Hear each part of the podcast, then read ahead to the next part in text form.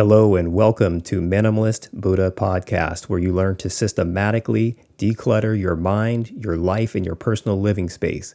I'm Sensei, your host, and I want to welcome you from wherever you're listening in the world. I also want to say thank you to all of my students, my clients, my followers, and supporters. Without your support, my work would not be possible. I'm excited about today's episode, and with no further ado, let's get right to it.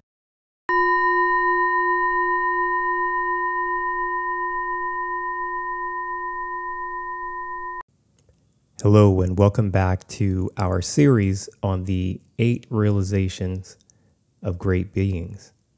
Today is part five, and we will be covering the fourth realization. And I believe this realization is something that everyone can benefit from. I think it's very tangible. Sometimes the the wisdom contained in the tradition of Buddhism can seem kind of out of reach and by that, I mean that if one is not oriented towards a non literal understanding of certain words that are uh, meant to be used as metaphor, allegory, and these other types of uh, uses of imagery, then you get lost in actually what is being said. But today, I think, will be quite tangible for you, and it has to do with an issue that you are likely quite familiar with. The fourth realization is that laziness leads to downfall, and it reads as follows Realize that laziness leads to downfall. Be diligent and break the hold of harmful fixations. Defeat the four demons and escape the prison of this dark world. I'll read it one more time. Realize that laziness leads to downfall. Be diligent and break the hold of harmful fixations. Defeat the four demons and escape the prison of this dark world.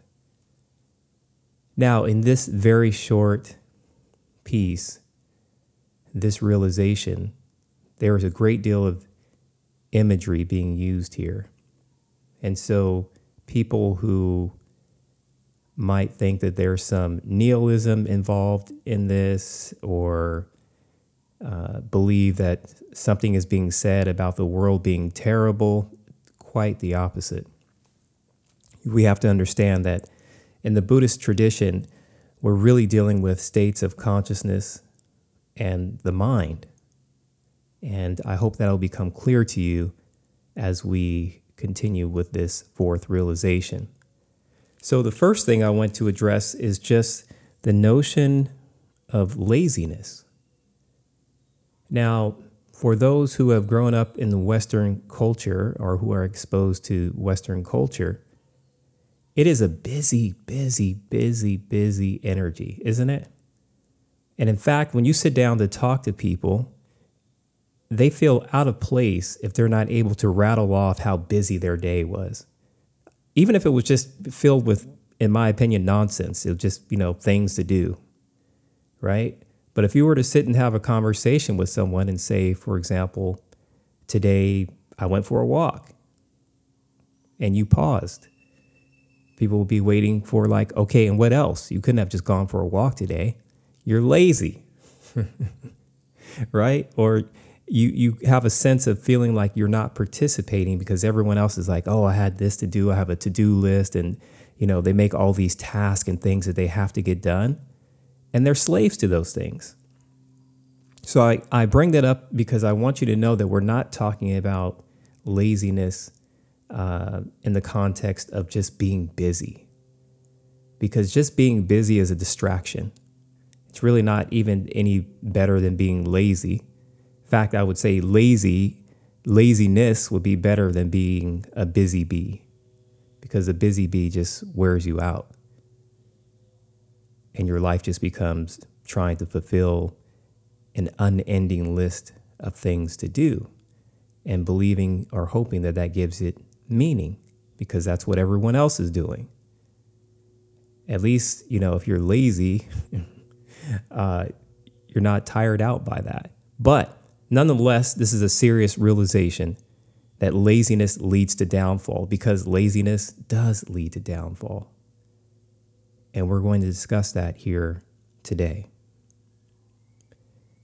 When you think about the things that people can do, I just mentioned, for example, people being just busy, filling their day with tasks. This is not what we're talking about. The antidote to laziness is diligence. And diligence includes activity. Diligence includes activity. It is not a passive thing. So, for example, if we think about the Buddha's life, he could have very well have just stayed in the life that he was living. I mean, he was born into a royal family, had all the things that he needed and more, and decided to walk away from that. But what he walked away from that from uh, for was a higher understanding. He wanted to understand this cycle of birth and death. And so rather than just sit on his royal uh, ability to do nothing and just be served, he left all of that. And even as he went through the arduous journey of discovering the answer to his question about the life and death cycle. He exerted a great deal of diligence in that. He dedicated his life to it. And even after getting an answer, after the final enlightenment experience under the Bodhi tree, he then went on to teach for the rest of his life, another 45 years. So here's an example of a person, a being who dedicated his whole life to trying to liberate other beings. You know, in today's world, that would seem absurd. People want to know what kind of job you have. Where do you work? How do you pay your bills? Right? Isn't that what people always say when they meet you? What do you do? And really, they just mean, how do you pay your bills? But the point here is that we don't want to be fixated on an idea of just being busy or working as a fulfillment of diligence. It certainly doesn't exclude it, but let's not make that the primary uh, representation or the sole option for exercising diligence. Because one can be diligent in many ways in their work life. You can be diligent in your spiritual life. You can be diligent with your vocation or your career, school, many different opportunities to exercise diligence. But things don't get done without diligence. There has to be a level of commitment and diligence, persevering in that, that goal is the antidote to laziness. Now, laziness has been attributed to many things. In the Buddhist tradition, though, its source is ignorance. Think about that. Why would we say that laziness is due to ignorance? Usually, people think laziness is just due to laziness. You're just lazy. But you wouldn't think necessarily that, that person was ignorant.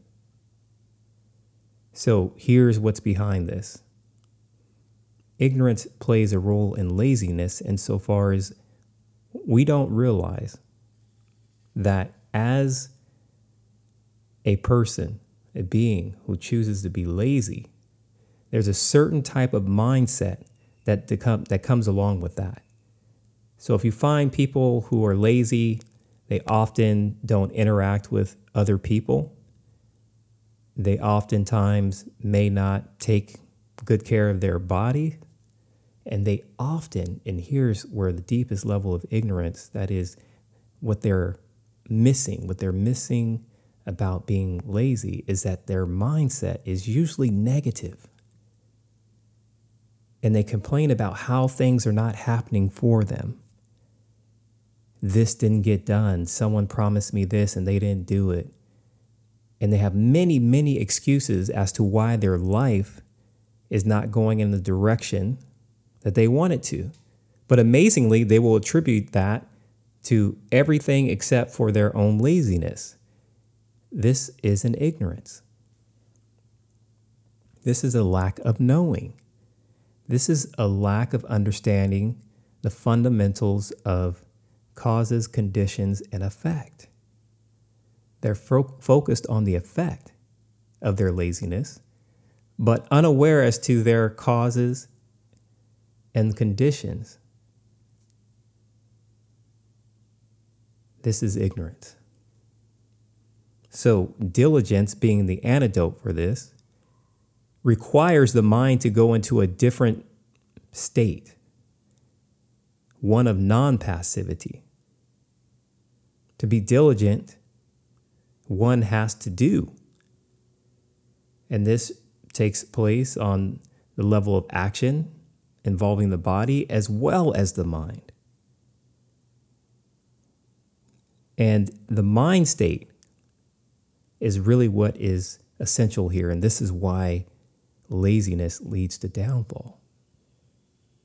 Now, there was a story once told that the, the Buddha used to send um, some people that would come to him who were not feeling well, he would send them to these two monks. And one was a very elderly monk, and the other was a very young monk.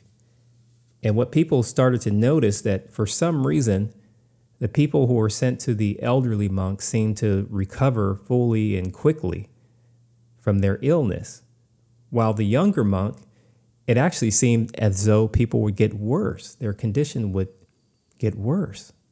And why was this? Well, it turns out that the elder monk would speak to people about their illness in terms of impermanence. That is, they can acknowledge that the illness is here, but illness, like everything else, is a phenomenon. And all phenomena are impermanent. So you will get better if you are diligent about what you need to do in terms of rest, medicine, whatever the case may be. If you're diligent in that, you will get better. On the other hand, the young monk would tell people that their illness was due to bad karma. And so that mindset that would set in with those folks who would visit the young monk actually made their condition worse. Look at the difference between the two. This is an illustration of how the mind affects the biology affects, in this case, even healing. Very important. Now, when we think about diligence, we can also kind of look at this as like rubbing two sticks together to form or make a fire. I remember being a child and trying this myself the first few times. I couldn't do it all I, all I would do was just get tired. like I would rub the two sticks together. I'm like, it's not happening. My hands and my arms are just getting tired. And finally, I was able to do it. But it wasn't on the first try, the second, third, fourth, or fifth try. But it was like on the sixth or seventh time when I said to myself, yes, my arms are getting tired, but like other people are starting their fire, I have to start my fire. I have to light these sticks. And boom, that's what happened. Again, diligence means hanging in there. When you're tired, when you don't know the way forward, when you may not even have a plan or specifically know what you're trying to achieve because of the fatigue that is naturally part of any action that extends for a long enough duration, right? You start to get tired, you want to give up. And so most people do. Or if they don't give up, they get distracted, right? You're rubbing the sticks together and it's like, oh, look at that horse over there. Well, this isn't working. Let me go over there and see what's going on with the horse. And then, oh, wow, the horse is, you know, eating, blah, blah, blah, blah. Then you look up in the sky. Oh, look at, there's an airplane up there. Let me watch that for a while, right? And you see people going through this cycle in life. They're excited when something new comes along, but they don't have the diligence to stay there. The last example I'll give along this line is that I've been practicing martial arts my entire life. And amazing how, as time went on, I used to hear people say, Well, how long does it take to get a black belt? And then some schools started coming up with what was called a black belt program, which I thought was absolutely ridiculous because, you know, you get a black belt, you earn that when you put in enough time. And that really depends on you. But people, as time went on, had very short, expect, uh, unrealistic ex- expectations about time. You know, can I can it be done in a year or two? And it's like, are you kidding? And then they would get discouraged and they would quit because they didn't want to put in five, six, seven years to do that. And then others of us stuck around. We stayed there. We persevered and went into the black belt ranks and further. But that was a lot of diligence. That was a lot of being time in the dojo, in the training hall, rather than being, you know, at the mall hanging out with your friends or going out to party and this, that, and the other. Five or six days a week for several years, training an hour and a half to two hours at a time, push ups, running, sit ups, sparring, meditation, diligence. Now, what are some of the benefits of diligence? We understand laziness leads to downfall, but what are some of the benefits of diligence? Well, in the tradition, some of those benefits include not easily being defeated by your circumstances. Time and time again, I see people being defeated by their circumstances. They feel powerless to do anything to change it. And then, therefore, their default response is to be lazy, to give up. Not only on that, but everything. But when you're diligent, you will not be defeated by your circumstances. You will overcome them. You will transcend them. One of the other hidden benefits is that you develop a deep state of concentration, the ability to go into deep states of concentration. And this is so beneficial. I remember being in college, being in high school, and throughout my life, the advantage that I feel that I have as a result of being diligent about several things in my life. One has been my martial arts practice and general approach to health, which now has included yoga, my commitment to my spiritual development and deepening of my consciousness.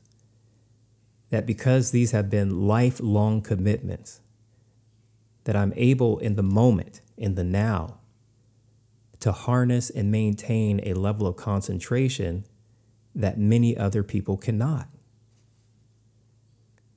And this has been the result of both time commitment and physical application. For example, in the case of martial arts, when you have to hold a certain stance until your whole body is shaking and you have to remain standing, that you have to throw one more kick, one more punch, one more strike after you've already thrown 2,000? When there's nothing left in the tank but diligence, the ability to concentrate and to go into deep states of concentration suddenly begin to emerge. Another benefit about diligence is that you become effective with the use of language.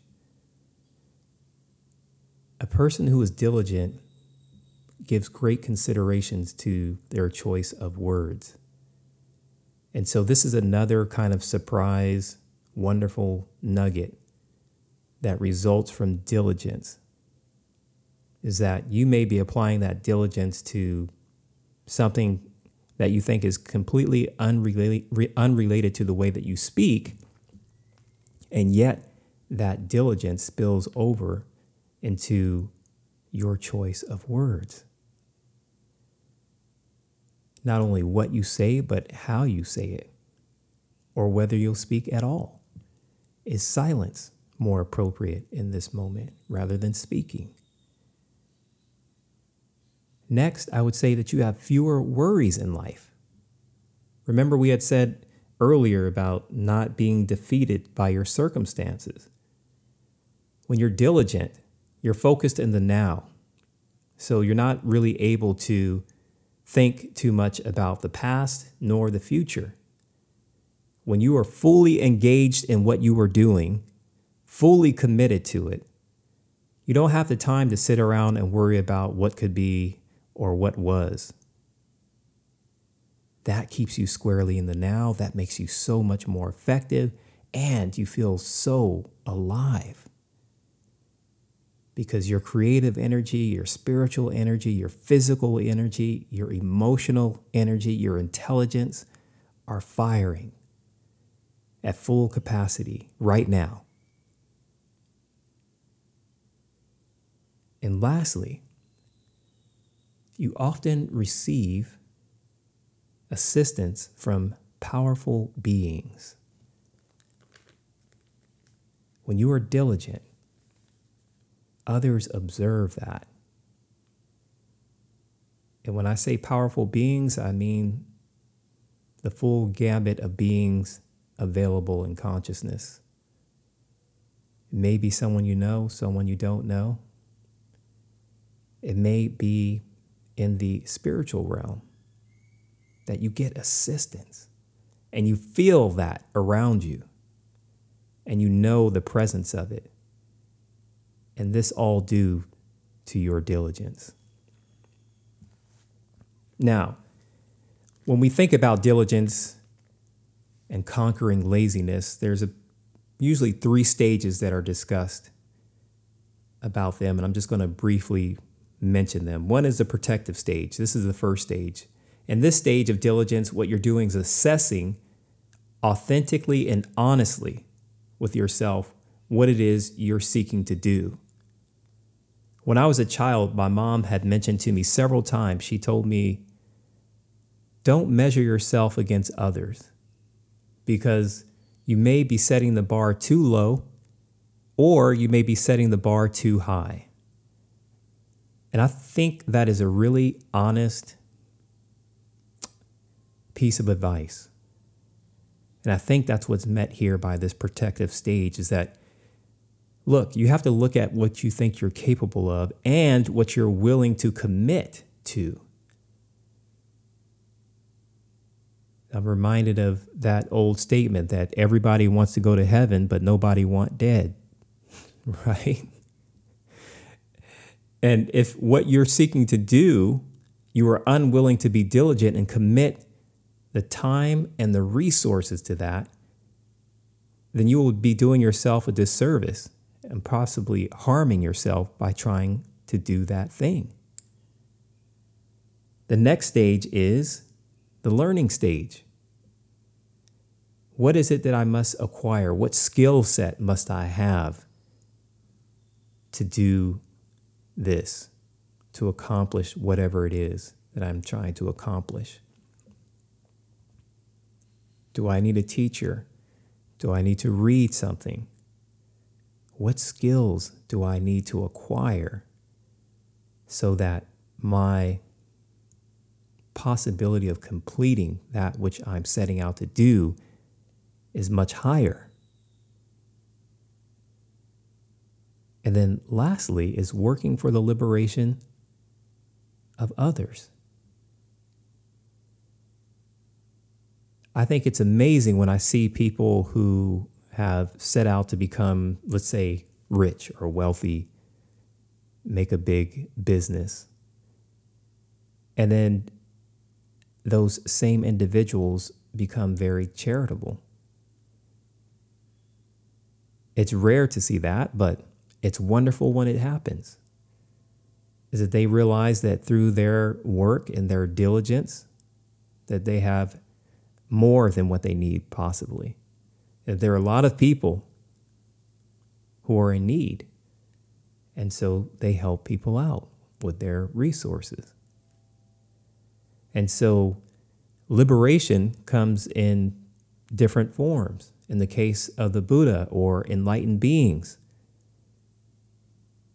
they have chosen to help liberate people from suffering, liberate people from ignorance. And so, the point of the third stage that I want you to understand is there should be some ultimately a communal connection between your diligence and the expression of it. That it ought not just be for yourself. Because what happens when you are diligent and you accomplish a certain thing is you've acquired a certain experience and knowledge that could be valuable to other people. And why not share that? unless you believe that the universe or what is available is limited and scarce, then there should be no reason why you shouldn't seek to liberate others in one way or another. So, the three stages of diligence protective, learning, I said liberating others, you might just call it helping others. Now, I want to get to this portion of the realization, the second sentence that says, Defeat the four demons and escape the poison of this dark world. Or, excuse me, the prison of this dark world.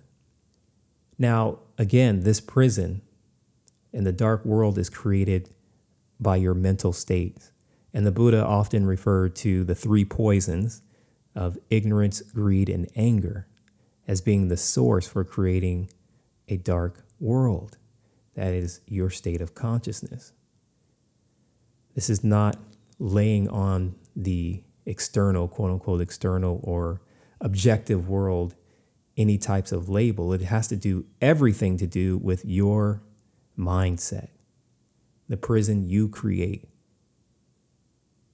and these four demons that are spoken of have to deal with, first, let me say, self negativity. So, demons and the use in the Buddhist tradition, this imagery of a demon is something that everyone can relate to, something scary, fearful, harmful. That's what's meant by demons self negativity, how you work against yourself. Because the mind is poisoned with things like ignorance, greed, anger, even fear. When the mind is preoccupied with these types of elements, then it becomes imprisoned and the world becomes dark for you. Now, in the case of the four demons being referred to here, this is not the place to go into depth about that. As I've mentioned in other episodes, perhaps I will do a retreat or a workshop uh, where I can go into deeper details about each and every aspect of these realizations. Also, if you would like to contact me directly, you can do that, and perhaps we can arrange a one on one engagement. In any case, the four demons are referring to harmful fixations. And what are harmful fixations? You should remember this the reliance on false appearances, things that certainly are not so. One of the others is called the five skandhas or the five heaps. And this generally is referred to as like the stress caused by the stages of forming a subjective consciousness or self.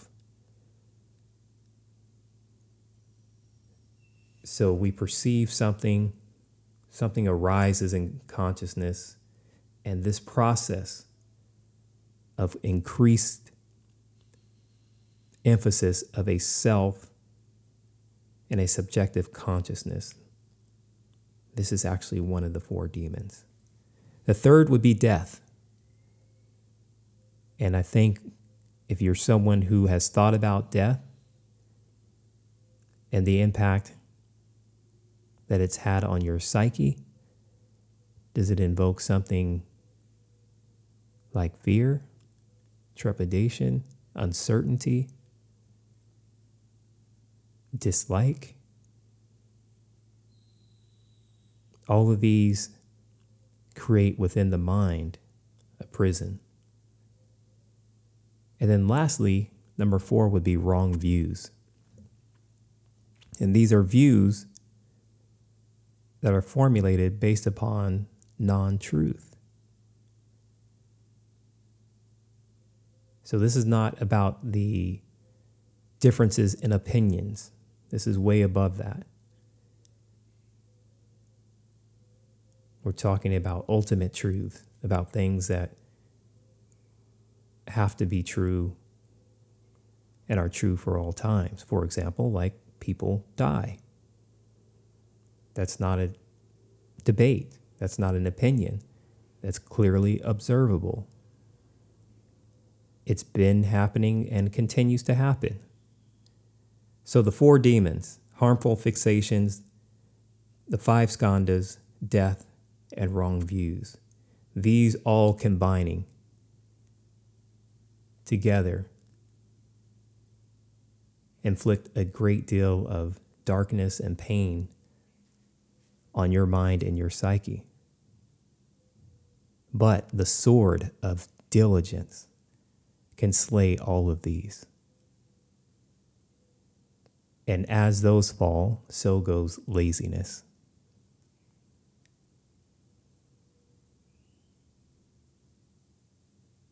If you'd like with some assistance with this, if you'd like some help with how to transcend your laziness, then send me a message at minimalistbuddha.com. I'd be happy to assist you and continue listening to this series on the eight realizations of great beings.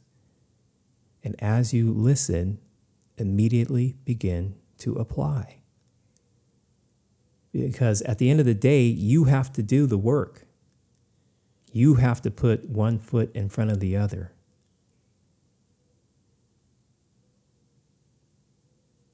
Others can assist you in that. They can point you in the right direction, but ultimately, you have to do it. You have to show up.